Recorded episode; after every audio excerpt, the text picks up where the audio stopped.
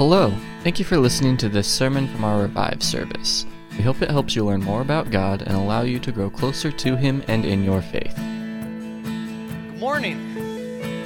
Children may be dismissed for Children's Church. So glad to have each of you here this morning. If you have your Bibles and you would turn with me to the book of Romans, Romans chapter 9. We're going to walk through the majority of Romans 9 this morning as we look at the inner workings of God. Romans chapter 9, verses 1 through 29.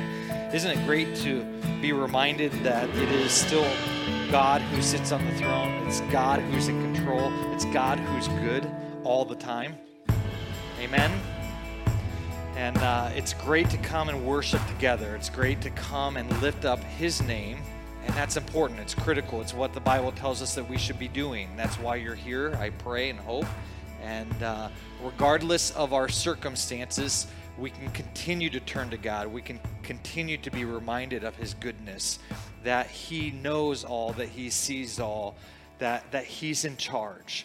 And as we think of that, we come to this section in Romans chapter 9 where now Paul kind of takes...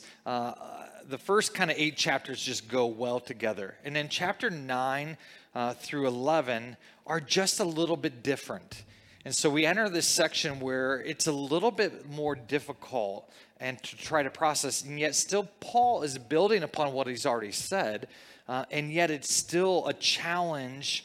And he's going to challenge us to our core of how we see God and this idea that he's already thrown out, this idea and this concept of God predestining those who he's chosen, and then us as his children and us as human mankind having choice. How do we tie those together? And it always takes me back to the times that I had in the dorm in college. So I was at Baptist Bible College and sitting in the dorm room. Those were some of the great discussions, not necessarily in class, but in the dorm. Us guys, we would have these deep question and answer time that really, I don't know if we got a whole lot of answers, but we just talked a lot about some of these ideas and how can these things come to be. And this is one of those areas, this is one of those challenges that maybe you sit here and maybe you don't want to believe that God chooses, that God is a God who predestines. Maybe you do fully believe that, but you don't believe in human choice, that God is sovereign and in control of all things, but He doesn't really give us choice. Let me encourage you as we walk through these next couple weeks that we're going to see these two go hand in hand. And can I explain it all? No. And so if you're looking for me to give you great wisdom and insight, there's some great teachers, great theologians, great preachers who when it's all said and done, really struggle to give us full understanding of this text. And so you may walk away here frustrated with me, and that's okay. I think, so in short, this is where I've landed. My God is so big that I fully cannot comprehend Him. Are you okay with that? In our day and age where we live today, we live in a society that says you should be able to understand. And sometimes it creeps into the church because we take Paul's word where we should be able to give a defense for what we believe. All right? And that's not bad. And those two don't work in opposition of each other. But I think sometimes in our Christian faith, we wrestle and we become very uncomfortable when we can't explain God. And let me just confirm for you, it's okay if you cannot explain God. It's okay with that. You're saying, well, what? Wait a minute. It's okay that I can't fully explain to you how God works and what His mind is and exactly what He's doing. Because God is that big. And He's not limited like you and I are limited. You know, we're limited by time, right? And I hope I'm not going to go over a lot today. I don't say that so that I can get away with a few extra minutes. But I say that because right now we're limited here and now. And the truth is, some of you in the next 10 years aren't going to be here. Why? Because you're limited by time. Some of you are like, yes, praise the Lord. Others are like, wait, what? And the truth is, we don't know who that is. You don't know who that is. I don't know who that is. You say, well, let's start looking around and see who our seasoned people are. We don't know. And yet, it's the things that we don't know that often bog us down. They often get us to a place where Satan exactly wants us to be. When we come to this chapter and to this time, we see the heart of Paul as he's writing to the Roman believers, helping them to understand the goodness and the grace of God, and yet the vastness and the bigness of who he is. And Paul does an excellent job of helping to lay this out. And we see his passion for his own countrymen, right? The Jewish people. And again, he's been talking about that all along from chapter 1 when nobody is without excuse. The evidence of God's attributes are before everyone. And so this idea and the concept that God is so big that people can't even come to him is not true. Every man can see the attributes of God. And yet, he has given some over to their own desires, which in deserving the wrath of God is going to be poured out upon them. And in chapter 2, he goes and he talks about the Jewish people. You're no different. You look at these Gentiles and you think they're so pagan, and yet you're doing the very things that you condemn. Because why? Chapter 3, all have sinned and all fall short of the glory of God.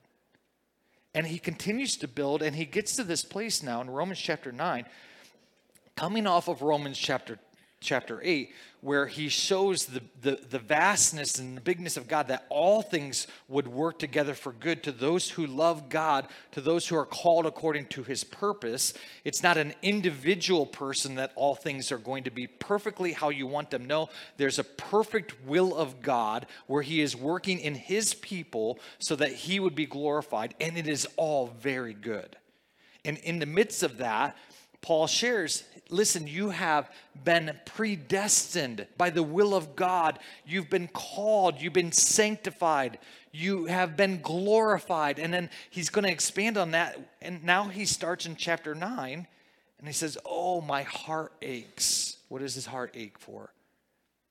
That my fellow brothers, the Jewish people, would grasp this gift.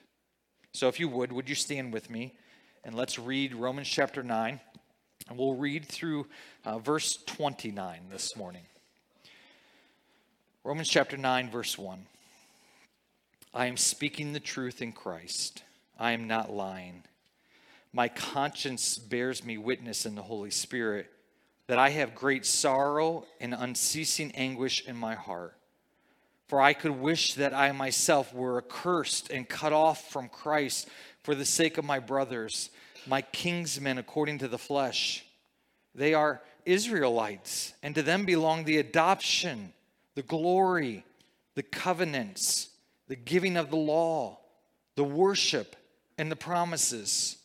To them belong the patriarchs, and from their race, according to the flesh, is the Christ, who is God over all, blessed forever. Amen. But it is not as though the word of God has failed, for not all who are descendants from Israel belong to Israel, and not all are children of Abraham because they are his offspring. But, quote, through Isaac shall your offspring be named. This means that it is not the children of the flesh who are the children of God, but the children of the promise are counted as offspring. For this is what the promise said. About this time next year, I will return, and Sarah shall have a son. And not only so, but also when Rebekah had conceived children by one man, our forefather Isaac, though they were not yet born and had not done nothing, neither good or bad, but in order that God's purpose of election might continue, not because of works, but because of him who calls, she was told, the older will serve the younger. As it is written, Jacob I loved, and Esau I hated. What shall we say then? Is there injustice on God's part? By no means.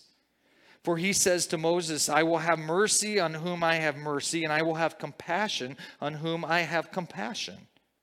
So then it depends not on human will or exhortation, but on God who has mercy. For the scripture says to Pharaoh, for this very purpose I have raised you up, that I might show my power in you, that my name might be proclaimed in all the earth. So then he has mercy on whomever he wills, and he hardens whomever he wills. You will say to me then, why does he still find fault? For who can resist his will? But who are you, O man, to answer back to God? Will what is molded say to its molder, why have you made me like this?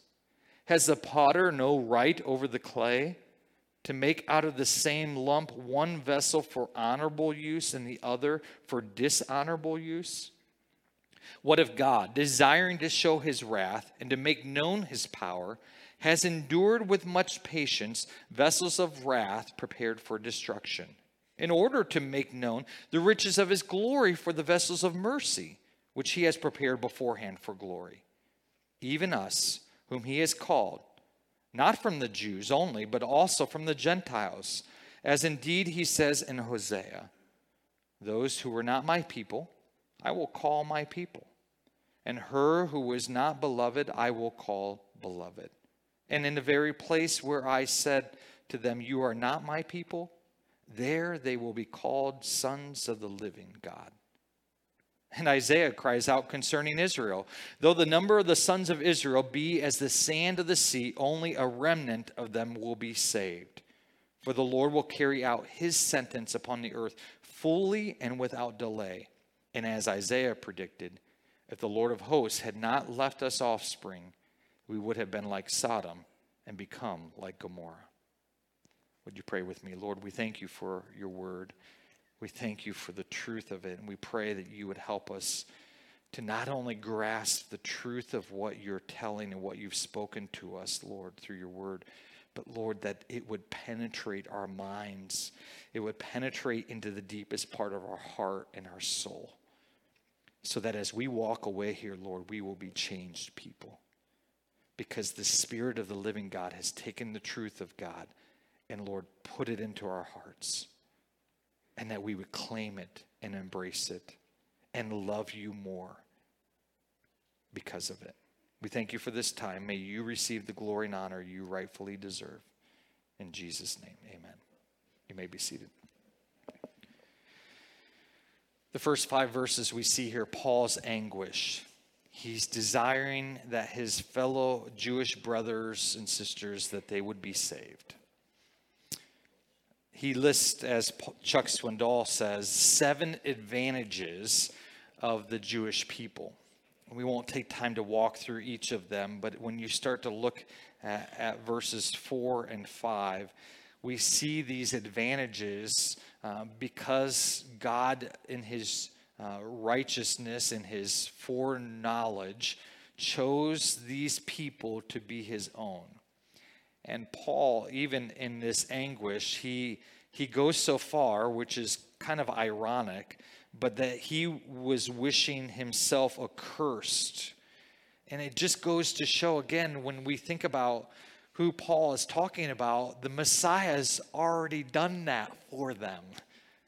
The Messiah already suffered and was crucified and was accursed for them. And Paul, in his desire, he's saying, I would even be willing to go that far. And yet here the Messiah has already paid the price. They're just not willing to claim him as that. A bit ironic. Verses 6 through 13 share that God's word has not failed. It's not failed, and we see here as a reminder for us today, as you sit here today, to be constantly be reminded that God's word has not, nor will it ever fail you.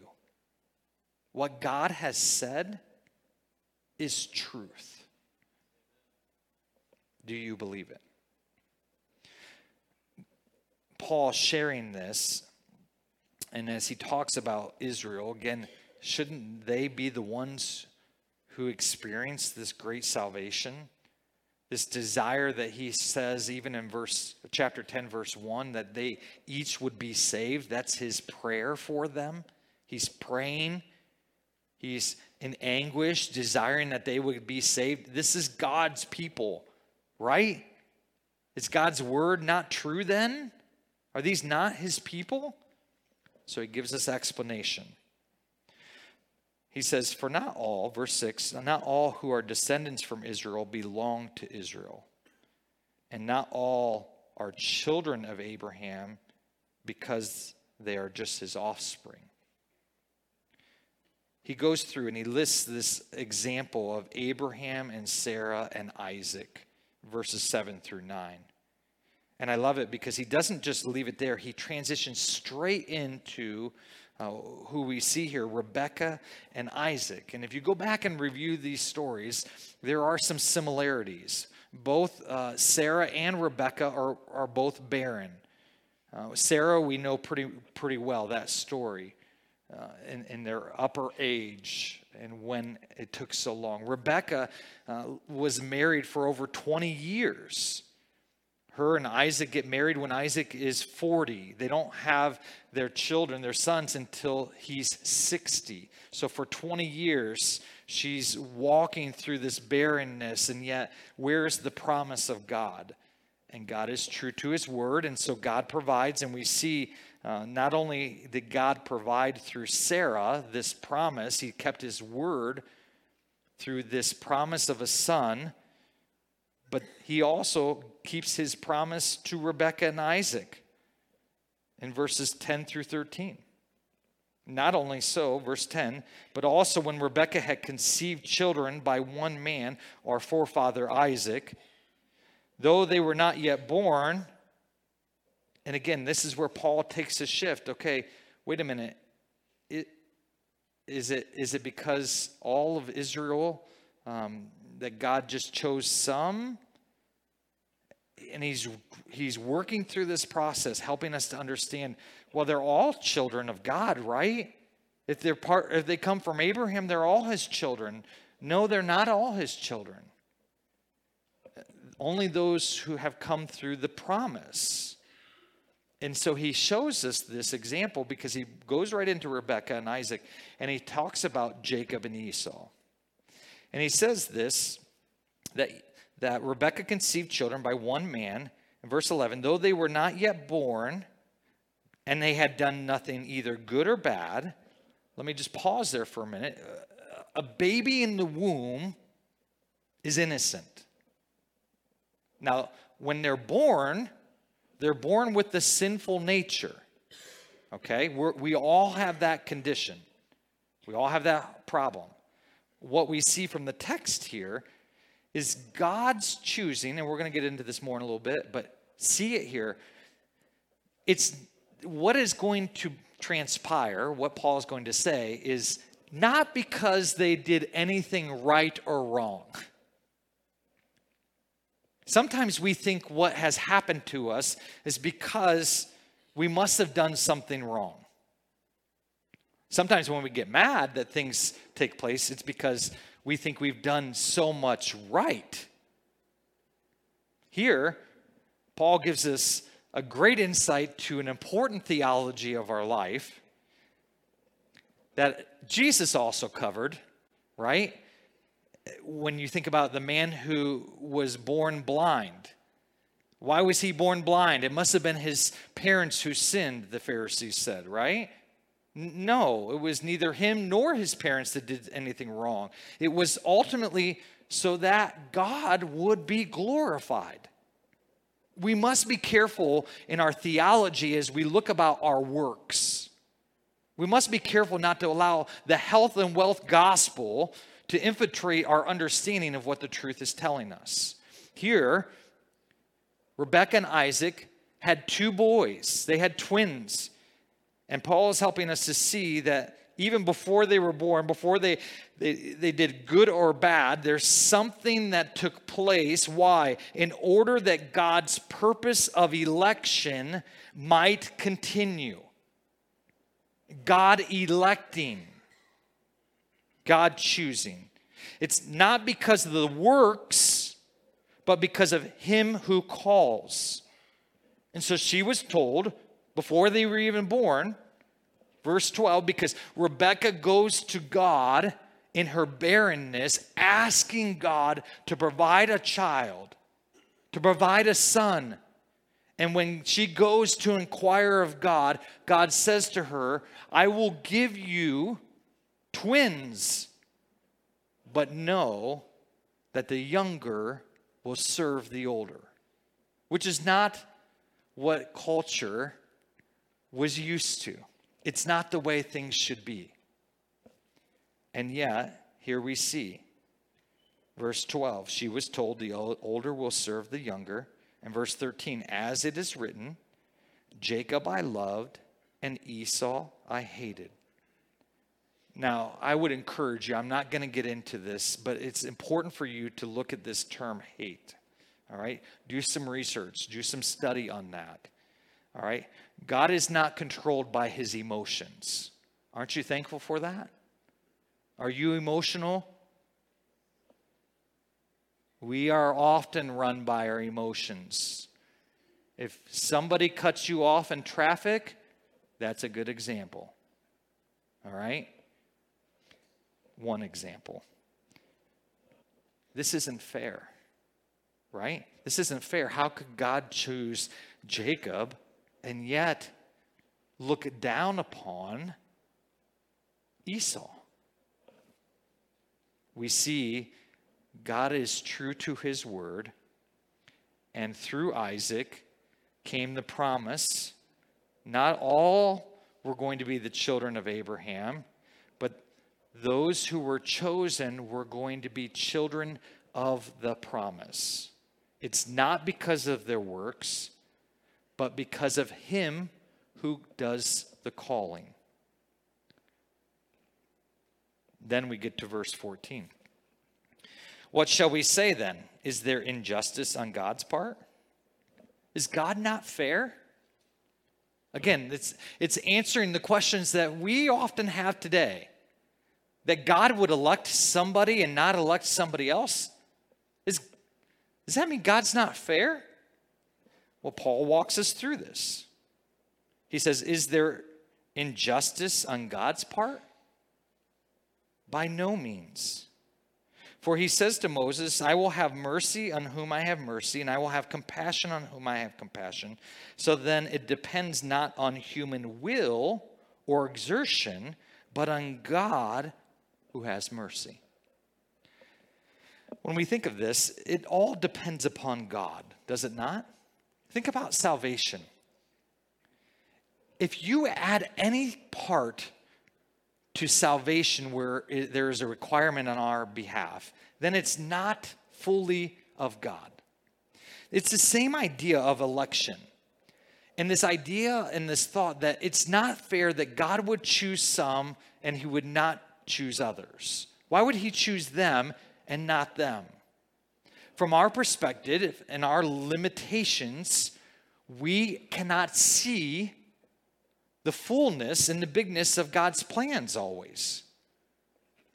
And yet, as we walk through this, Paul continues to remind his readers, and he reminds us today, that the God of the Old Testament is the same God of the New Testament. The God who provided salvation for the world is the same God who chose Israel to follow him. Thus, it is critical and important for us to know and understand the Old Testament. Paul continues to take us back, and he's going to continue to take his readers back to the Old Testament. Why? Because a lot of them would have understood the Old Testament.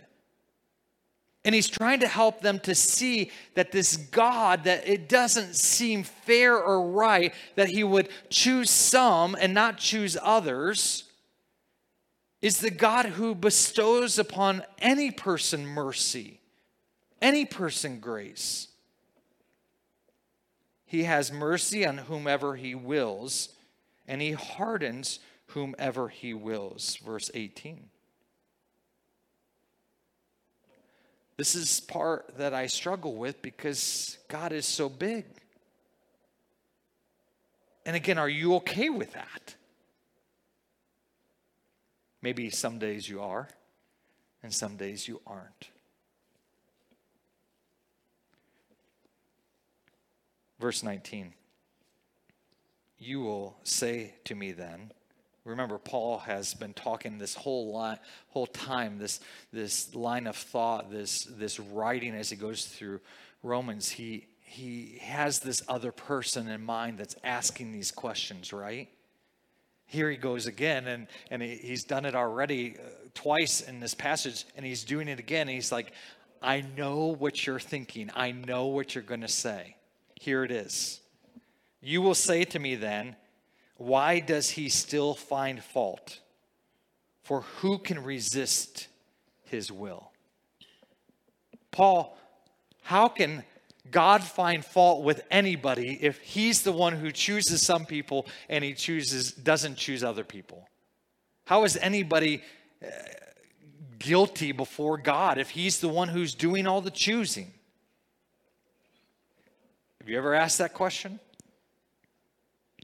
I know there are some of you who we've been praying for years, and you wrestle with this idea of predestination and election because you have loved ones who you care desperately for, and you're praying that they would come to know Jesus.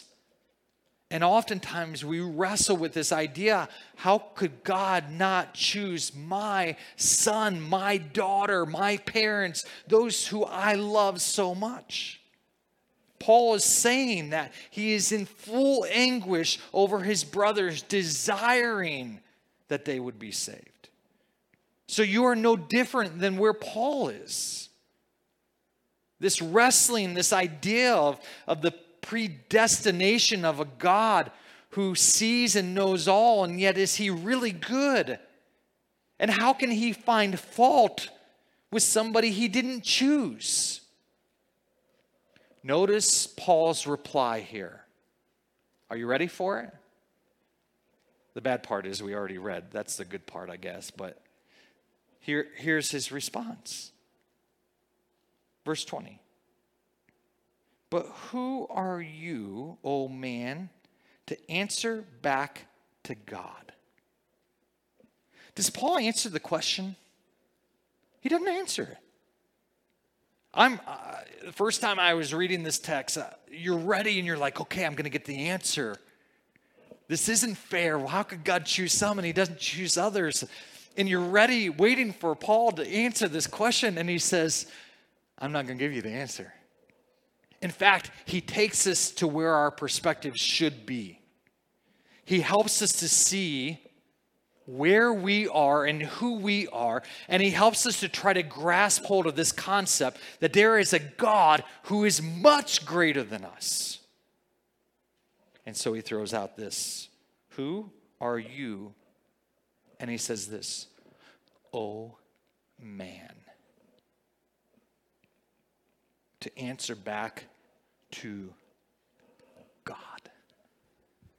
It's not an answer that we like. It's not a reply that we like. We want justification for why God would do what he does.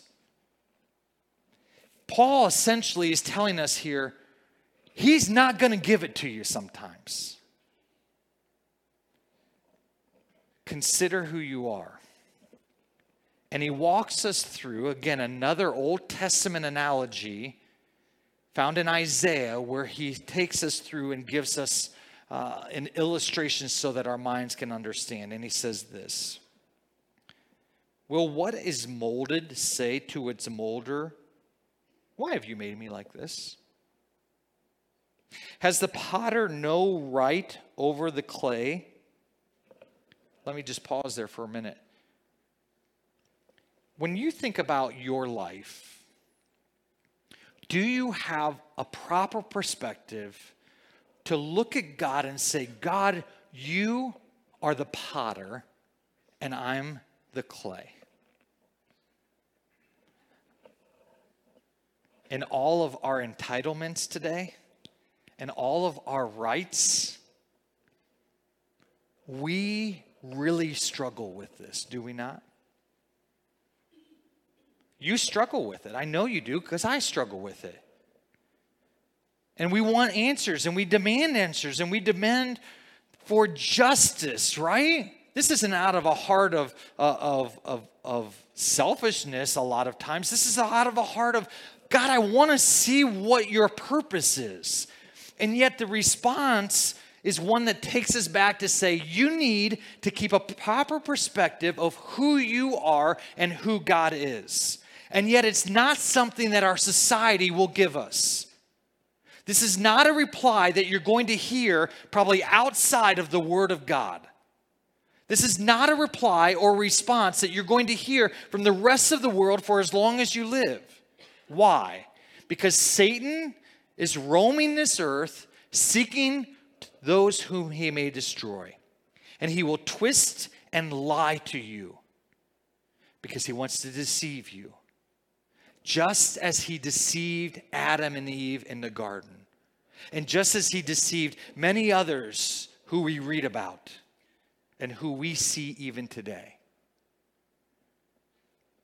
The God of the universe is the creator.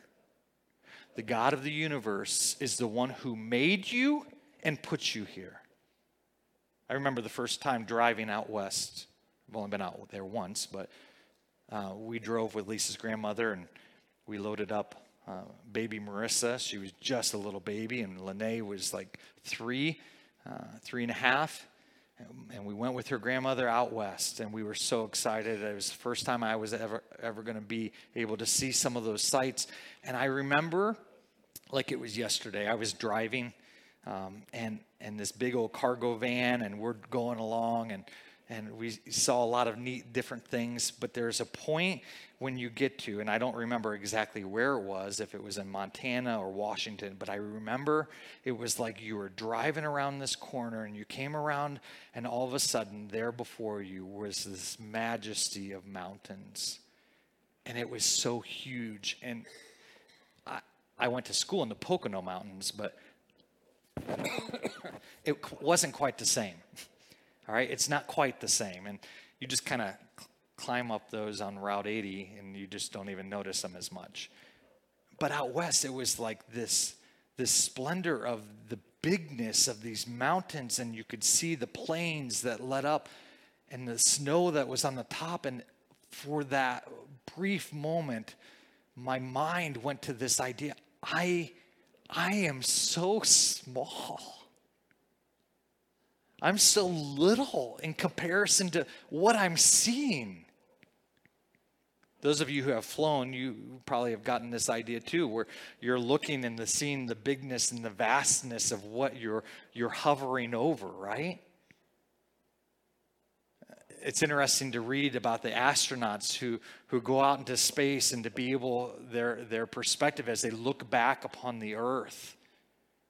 It's hard for us sometimes. We get so focused, and so our mind just is so intent on where we are and these rights and these privileges. We lose sight of the bigness and the vastness of life. Paul's reminding his readers, his hearers, and for us today, listen, God, he is the one who created it all. Do you remember that? And do you remember who you are? You're something that God has fashioned And so you're going to tell the God who fashioned you what you should be and what you should do, what he should do? He continues here, and he's going to build upon where he was and what ultimately he was talking with Jacob and Esau, these two different vessels, okay? Verse 21, has the potter no right over the clay to make out of the same lump one vessel for honorable use and another for dishonorable use? Does he not have that right? We would answer and reply, yes, he has that right. He's the potter. This is the clay. Then he goes on. What if God, desiring to show his wrath and to make known his power, has endured with much patience vessels of wrath prepared for destruction? Let me pause there for a moment. God desiring to display his character. We get that. But notice part of the character that Paul mentions here that we'll often miss. He has endured with much patience vessels of wrath. Do you know what that tells me? It tells me that God is patient. And he, as Paul writes in one of his other epistles, he is desiring that all would come to know him. He's patient with all people. Not just with those who he have chosen. No, it says here that he is desiring to show his wrath and to make known his power. And while life is happening, he's displaying for us his patience with those vessels that he knew beforehand and that he chose beforehand would be vessels of his wrath. Why does he do that? Verse 23, in order to make known the riches of his glory for vessels of mercy. If you sit here today as a child of God, claiming Jesus Christ as your Lord and Savior, you are vessels of mercy. God's mercy has been poured upon you. Do you thank him and praise him for that? Oh my goodness, are you guys alive? Did I put you to sleep already? You are vessels of mercy. That's us. Paul's writing this. And God wants to do what? He wants to make known to us his riches of his glory for us. That's why he's patiently but will send his wrath and destruction upon these vessels made for wrath, chosen for wrath. Why? So that we can see the display of his character. So that we as vessels of mercy may give him praise and give him thanks and see that we are chosen for something different that God prepared beforehand. Verse 24, even us whom he called, not from the Jews only, but also from the Gentiles. Continuing to build upon this idea, it's not just the Jewish people who have the promises of God. No, salvation has been extended not to the Jew first, but also to the Gentile. And here's us. And he's going to walk through this idea and this concept of two different vessels again. And he's going to help us to see through Hosea and Isaiah this idea and concept of how God dealt with Judah and how God dealt with Israel. Israel abandoned God and they suffered destruction. They just suffered his wrath. And Judah chose to follow God. They had a king who pursued God. And so he shares with us, verse 24, even us whom he called, not from the Jews only, but also from the Gentiles, as indeed he says in Hosea, those who were not my people, I will call my people, and her who is not beloved, I will call beloved. And in this very place where it was said to them, you are not my people. How could he say that to his Jewish people? He did. Read the book of Hosea. There they will be called sons of the living God. And Isaiah cries out concerning Israel. Though the number of the sons of Israel be as the sand of the sea, only a remnant of them will be saved. Going back to where he started in this chapter. Not everybody who is born of the flesh is adopted as a son, as a child. No, it's only a remnant that's going to be saved. For the Lord will carry out his sentence upon the earth fully and without delay. Verse 28, be reminded it's full and he's not delaying. Sometimes it feels like that, right? No, God is true to his word, and he has a purpose and he has a plan, and his sentence upon this earth will be full and complete, and it will happen in his perfect timing. As Isaiah predicted, verse 29, if the Lord of hosts had not left us offspring, we would have been like Sodom and become like Gomorrah. What happened to them? They ended up being destroyed. And so Paul is reminding those who are Jews, the Jewish people, those who have chosen God, not all of your kinsmen are saved, but God has kept a remnant. That's the beauty of walking through the texts of the whole Bible. You continually see God and his love and his mercy extending through a remnant. Sometimes that remnant is large. Sometimes it's just a few chosen people that he extends the forgiveness and the grace and his love, his salvation that he gives to mankind. You have to come back next week, because today we're talking about a lot, and we're focused a lot about the predestination and the election of God. And I don't want you to miss out, because next week we're going to talk about choice and where does that come into play with how we follow God? What's our own responsibility? But as we look at this, I want to give you three things that we've walked through. The first is verses 6 through 13. We see ultimately the predestination. What is the purpose of God in predestining others? Let me give you three things. The first is this. Predestination displays the perfect choices of God. God the sovereign. God chooses. Do you believe that his choice is always right? Predestination challenges us to help us to see, do I believe that the perfect God, the sovereign God of the universe, makes perfect choices? Now remember, we're limited. You're limited by time, space. You can't be everywhere. You don't know all things, nor do you have all power. Predestination challenges us to this belief. Do I believe in the sovereign God who has perfect choice? We have to wrestle with that. The second part of predestination that we've walked through is verses 14 through 18. Ultimately, predestination, it displays the perfect character of God. We get to see his character. Let me go back for one moment when we think about the perfect choices of God. Those who are guilty, do they have any rights?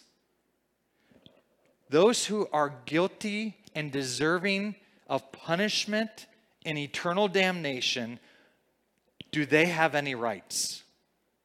No. Do you understand that that's where you were? You didn't have any rights. You couldn't go to God and bargain with him. Some people try to do that. You can't bargain with God. And yet God chose you to display his mercy. Not because you had a bunch of rights or that you did everything right or wrong. God chose you because he is perfect. And his choices are always perfect.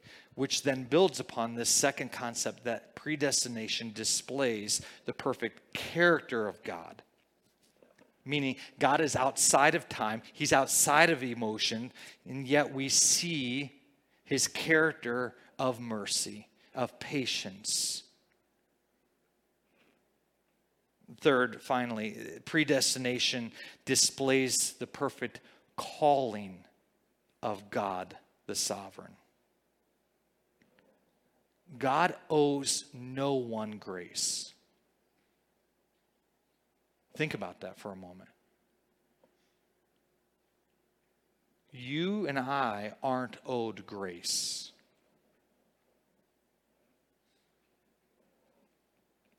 But what has he extended to you today?